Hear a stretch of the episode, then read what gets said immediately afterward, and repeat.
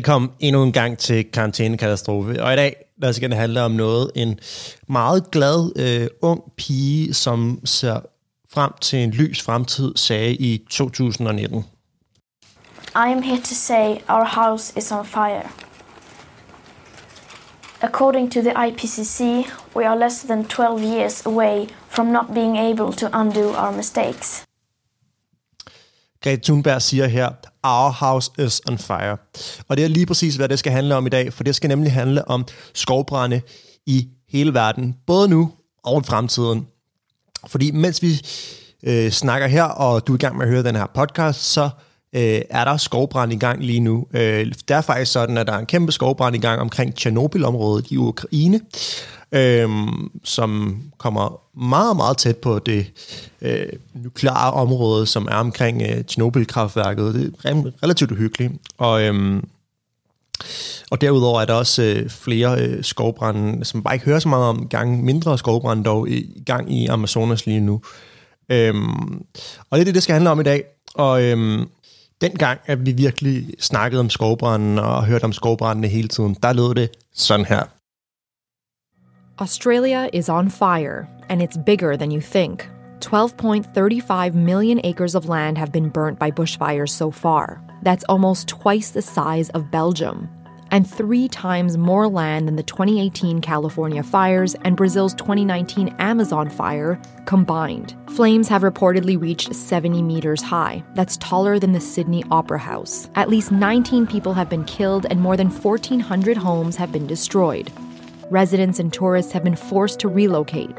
Just get out while we can. Nearly 500 million animals have died in New South Wales alone. The fires aren't just in one location, they're raging everywhere across the country. So what now to the crisis in the Amazon, where fires are raging at a record rate.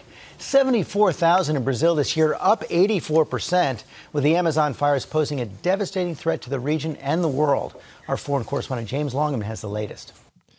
Ja, 2019 var også et vildt år, når det kom til skovbranden. Ja, vi startede jo i august med, at hele Brasilien og Bolivia, næsten hele Amazonas, var i lysluge, hvorefter at vi omkring øh, øh, oktober, november, december, januar, februar så, øh, hvordan Australien var ved at gå op i flammer, og faktisk havde nogle endnu vildere skovbrænde, end øh, dem vi havde set i Amazonas. Og desværre er det sådan, at øh, det vi så der i Amazonas og i Australien, er kun en smagsprøve for det, vi kommer til at se i fremtiden. Men for at kunne forstå, øh, hvordan det i fremtiden kommer til at se ud, og hvordan skovbranden i det hele taget opstår og fungerer, bliver vi nødt til at forstå, øh, hvordan det ser ud lige nu, og hvordan øh, de skovbrænde, vi allerede ser lige nu, øh, opstår og hvordan de fungerer. Og derfor ringede jeg til André Mildam, som arbejder for organisationen Verdens Skove. Han har boet i Bolivia og oplevet Amazonas øh, brænde på meget, meget tæt hold.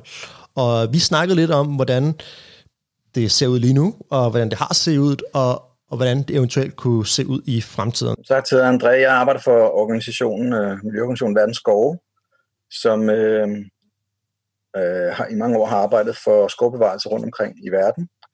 Øh, jeg arbejder i den internationale afdeling, hvor vi øh, specielt fokuserer på Latinamerika og Østafrika, men har så de seneste, øh, hvad bliver det, en otte år beskæftiget mig specielt med Bolivia, øh, som har en Amazon-del, og så har den så også de her andre skovtyper, øh, tørskovsområder.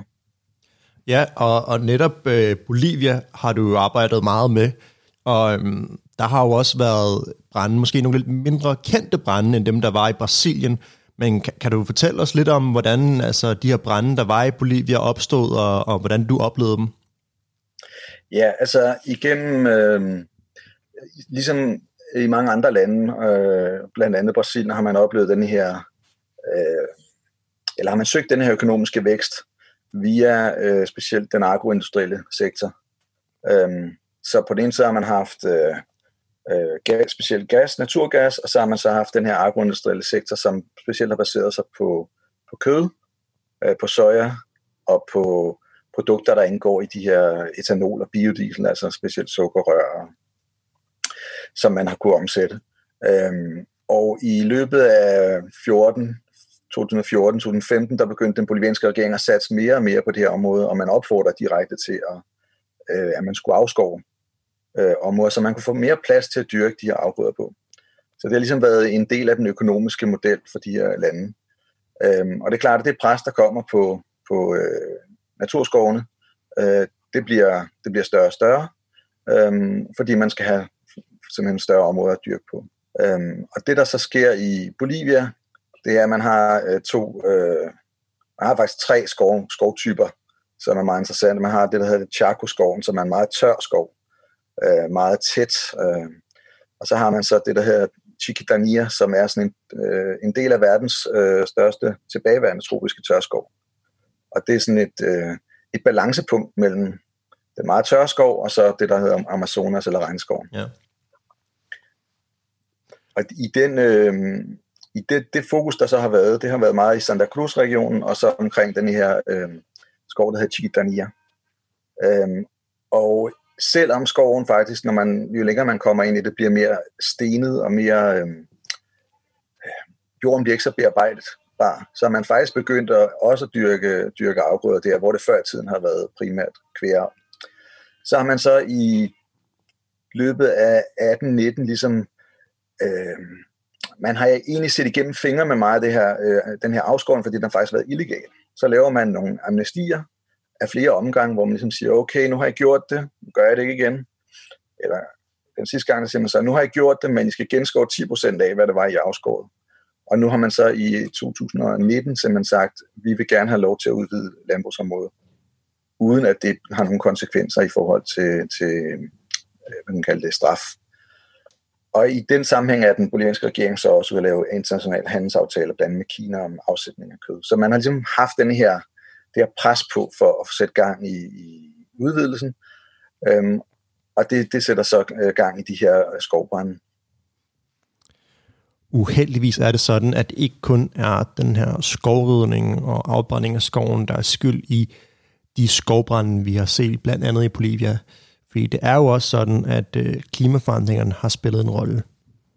Ja, altså man, man har den her, kan man sige, politisk-økonomiske effekt, og så har man jo så også oplevet øh, nogle klimatologiske ja. effekter.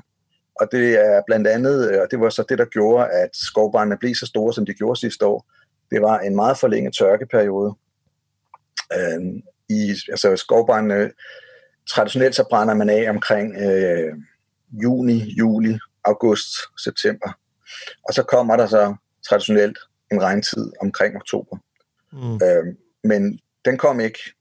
Og samtidig så havde man øh, ret meget vind. Så i, øhm, i forbindelse med brændene var de svære at kontrollere.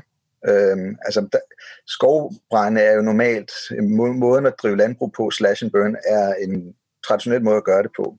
Der er lavet ret mange tiltag til, hvordan man kan gøre det forsigtigt øh, og med kontrol, og altså, man skal for eksempel ikke brænde, når der er meget vind. Øh, man skal vide, hvilken vej vinden kommer fra, og man skal være klar til at slukke branden, hvis den, hvis den nu tager fat og så videre. Men, men det har man simpelthen øh, ikke set, øh, eller det har man set igennem fingrene med for mange vedkommende.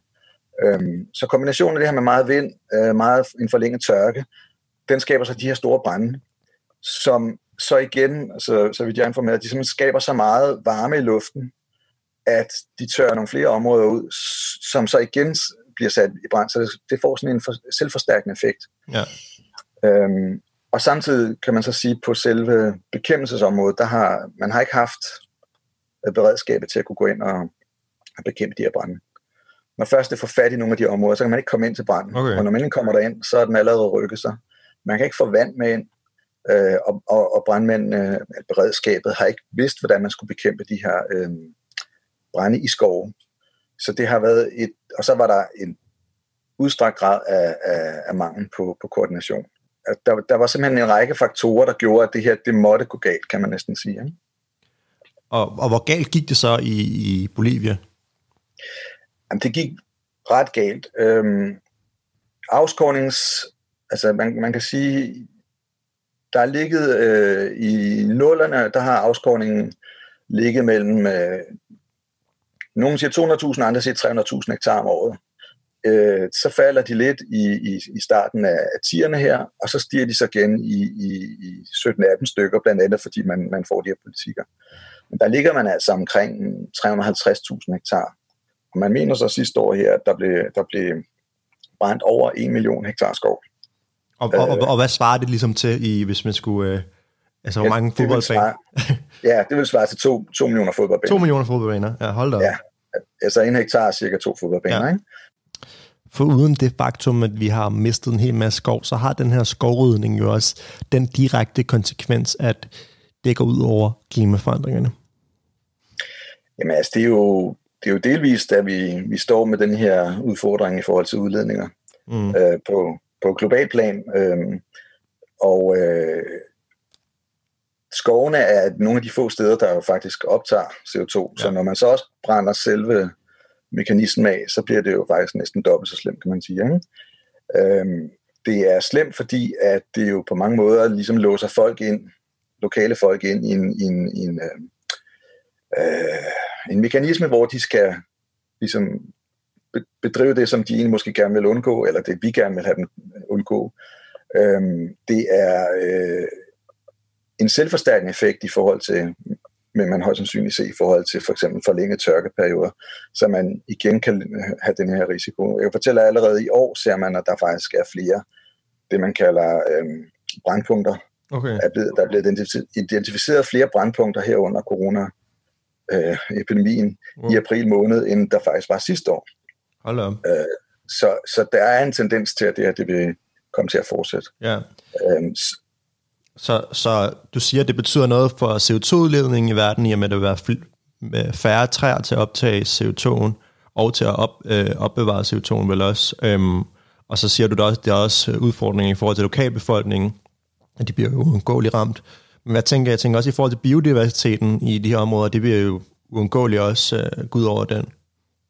Selvfølgelig, ja. Altså, som jeg sagde, at den der tropiske tørskov, Chiquitania, den, det er sådan et balancepunkt. Den har ikke særlig mange, jamen, det har ikke særlig store, øh, en særlig stor spændvidde at leve indenfor. Så den, den kan hurtigt øh, blive forrykket, og dermed så forsvinder den øh, biodiversitet, der er ret unik omkring den øh, skov. Du har et, et kæmpe vildlivstab. Øh, man mener, at var det to millioner dyr gik til, til, til, til grunden. Ikke? Mm. Der snakker vi både øh, tapirer og bæltedyr og jaguar og hvad har vi. Ikke? Så, så det er jo på mange måder et, et, et stort tab.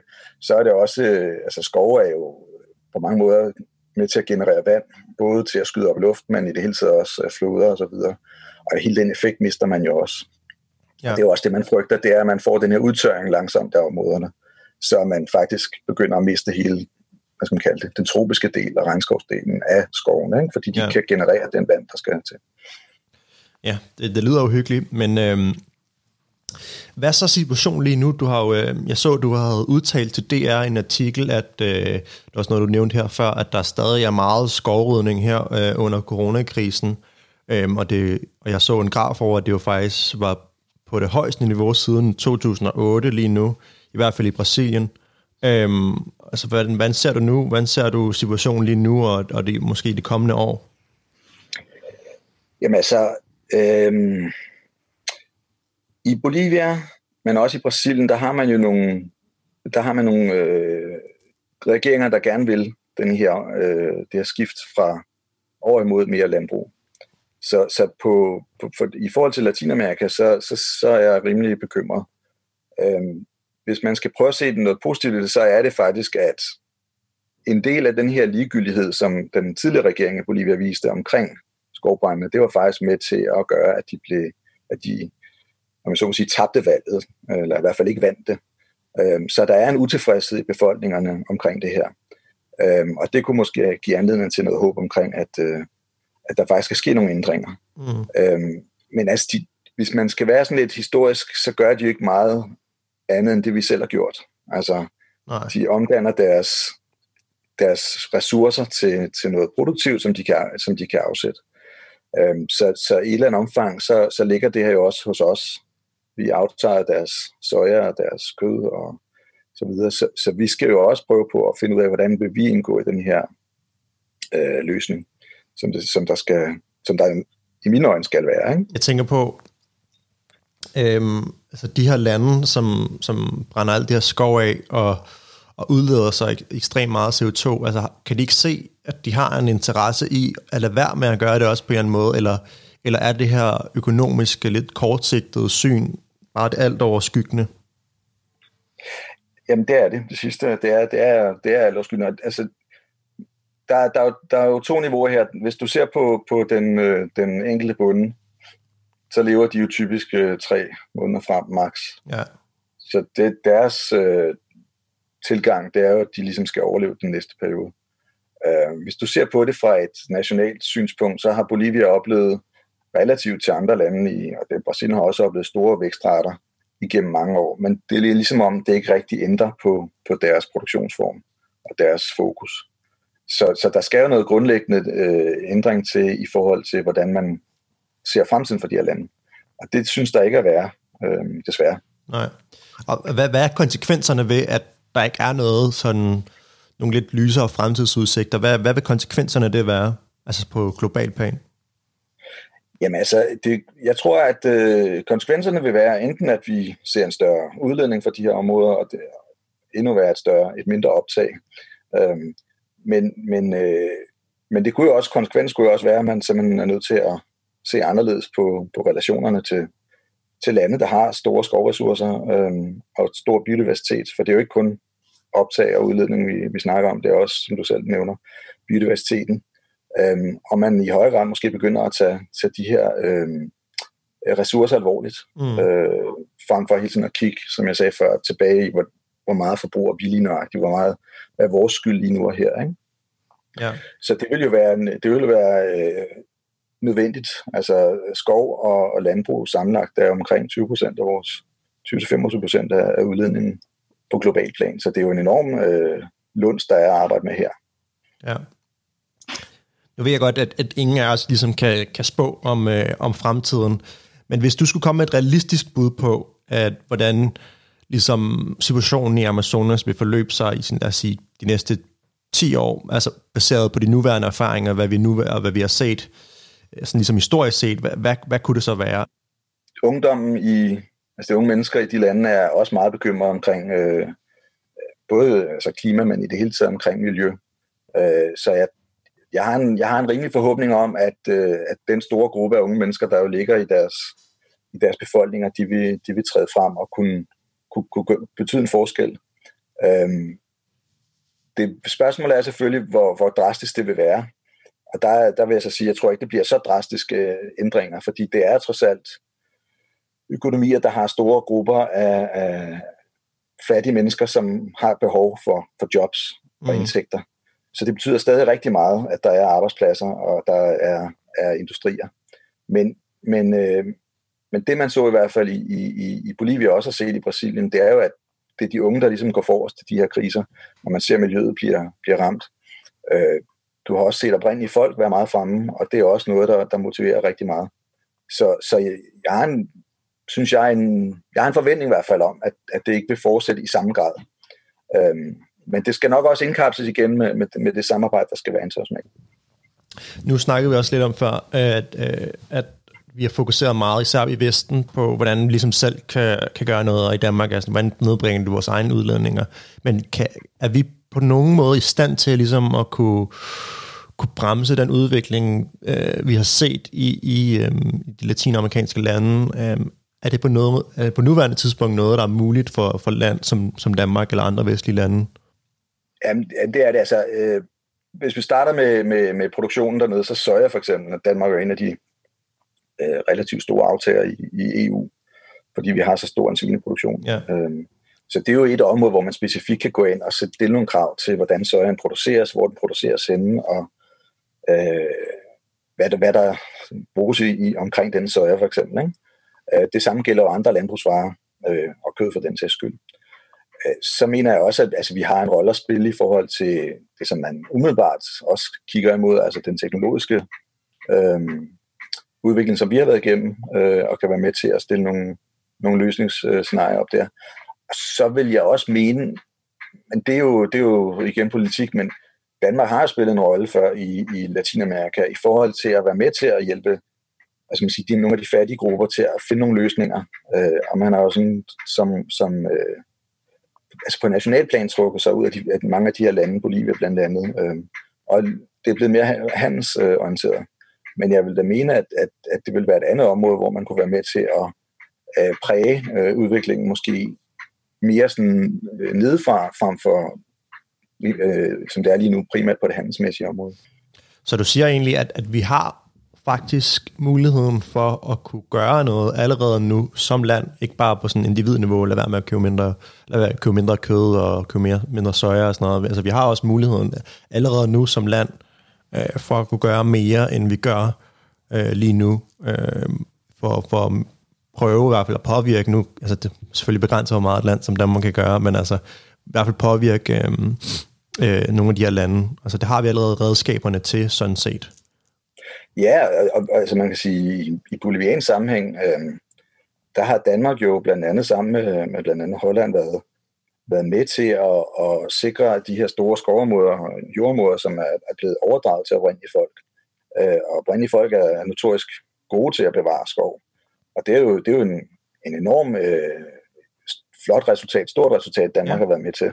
Så, så altså på rettighedsområdet netop der kan man være med til også at sikre, at de, de øh, områder forbliver øh, under oprindelige folks ejerskab og forvaltning osv. Så, så det, det vil jeg mene. Jeg tror egentlig, at øh, altså jeg tror egentlig, at hvis man ser på det, så er det måske ikke kun et spørgsmål om, hvor mange penge man har. Så det er i høj grad også et spørgsmål om den måde, man går til det på. Øh, og så selvfølgelig er, er, der, er der mulighed for at arbejde med de, med de nationale regeringer. Og det, lige nu kan det se lidt svært ud, men altså, ja. så er der et civilsamfund, man må begynde at arbejde med. Mm. Der er en masse meget dygtige organisationer dernede, som kunne bruge både støtten, men i det hele taget også altså, samarbejdet. Ikke? Ja. Så det, det synes jeg afgjort, der, der er potentiale i. Som I nok kan høre, så er situationen vedrørende skovbrand allerede i dag ret så slem. Og noget, André ikke nævnte her, det er, at øh, skovbranden faktisk er en klimakatastrofe, som både rammer rige og fattige hårdt. Faktisk var det sådan, at øh, i 2017, da der var de store brænde i Kalifornien, så blev både The Kardashians og Rupert Murdoch, der er kendt for at have stiftet tv-kanalen Fox News, nødt til at blive evakueret, og øhm, heldigvis for dem, så brændte deres hus ikke ned, men øh, det var rigtig tæt på. Men det siger bare noget om, hvor hårdt øh, skovbranden kan ramme, og de ikke øh, skældner mellem rige og fattige. Men øh, det kunne måske være interessant at se på, øh, om de her brænde, som vi har afdækket i episoden, særdeleshed i Sydamerika, også vil fortsætte i fremtiden. Og som du nok måske har tænkt dig til nu, så er svaret selvfølgelig ja. Øh, forskere forudser faktisk at stigende temperaturer øh, over hele verden øh, og varmere sommer, og det var jo noget af det, vi dækkede i sidste episode, hvor vi afdækkede øh, situationen omkring øh, de varmere sommer og den varmere temperatur på jorden, ja, så øh, vil øh, antallet af skovbrænde og mængden af dem også øh, stige med de øh, varmere somre øh, og varmere vejr, som vi generelt vil få på jorden som følge af klimaforandringerne, hvis ikke vi gør noget øh, meget snart. Øhm, og som vi også har set i episoden, så er det her noget, vi allerede ser nu alle steder på jorden. Vi snakker Sverige, vi snakker Grønland, vi snakker Kalifornien, Sydamerika, Australien. Øh, skovbrændene er i gang som følge af klimaforandringerne, og det vil blive et større problem i fremtiden. Noget, som forskningen er relativt øh, enige om. Så øh, inden vi slutter her i dag, så, øh, så håber jeg på, at, øh, næste gang du går en tur i skoven, at du sætter pris på de store skabninger, som er træer. Fordi hvis de først forsvinder, så kan de ikke lige komme igen, og det vil have ekstremt stor konsekvens for naturen og miljøet i Danmark. Øhm, og nu øh, plejer vi at slutte med et, et digt, som jeg læser op, et eller andet kunstnerisk, men øh, i dag så tænkte jeg, at øh, i stedet for at jeg læser noget op, at jeg vil spille noget for dig her, som relaterer sig til dagens emne og det er en sang af H.C. Andersen, og så vil jeg ellers ikke sige mere. Øh, men tak fordi du hørte med, og jeg håber, det var givende at lære lidt om øh, skovbranden. Vi ses i næste uge. Hej hej.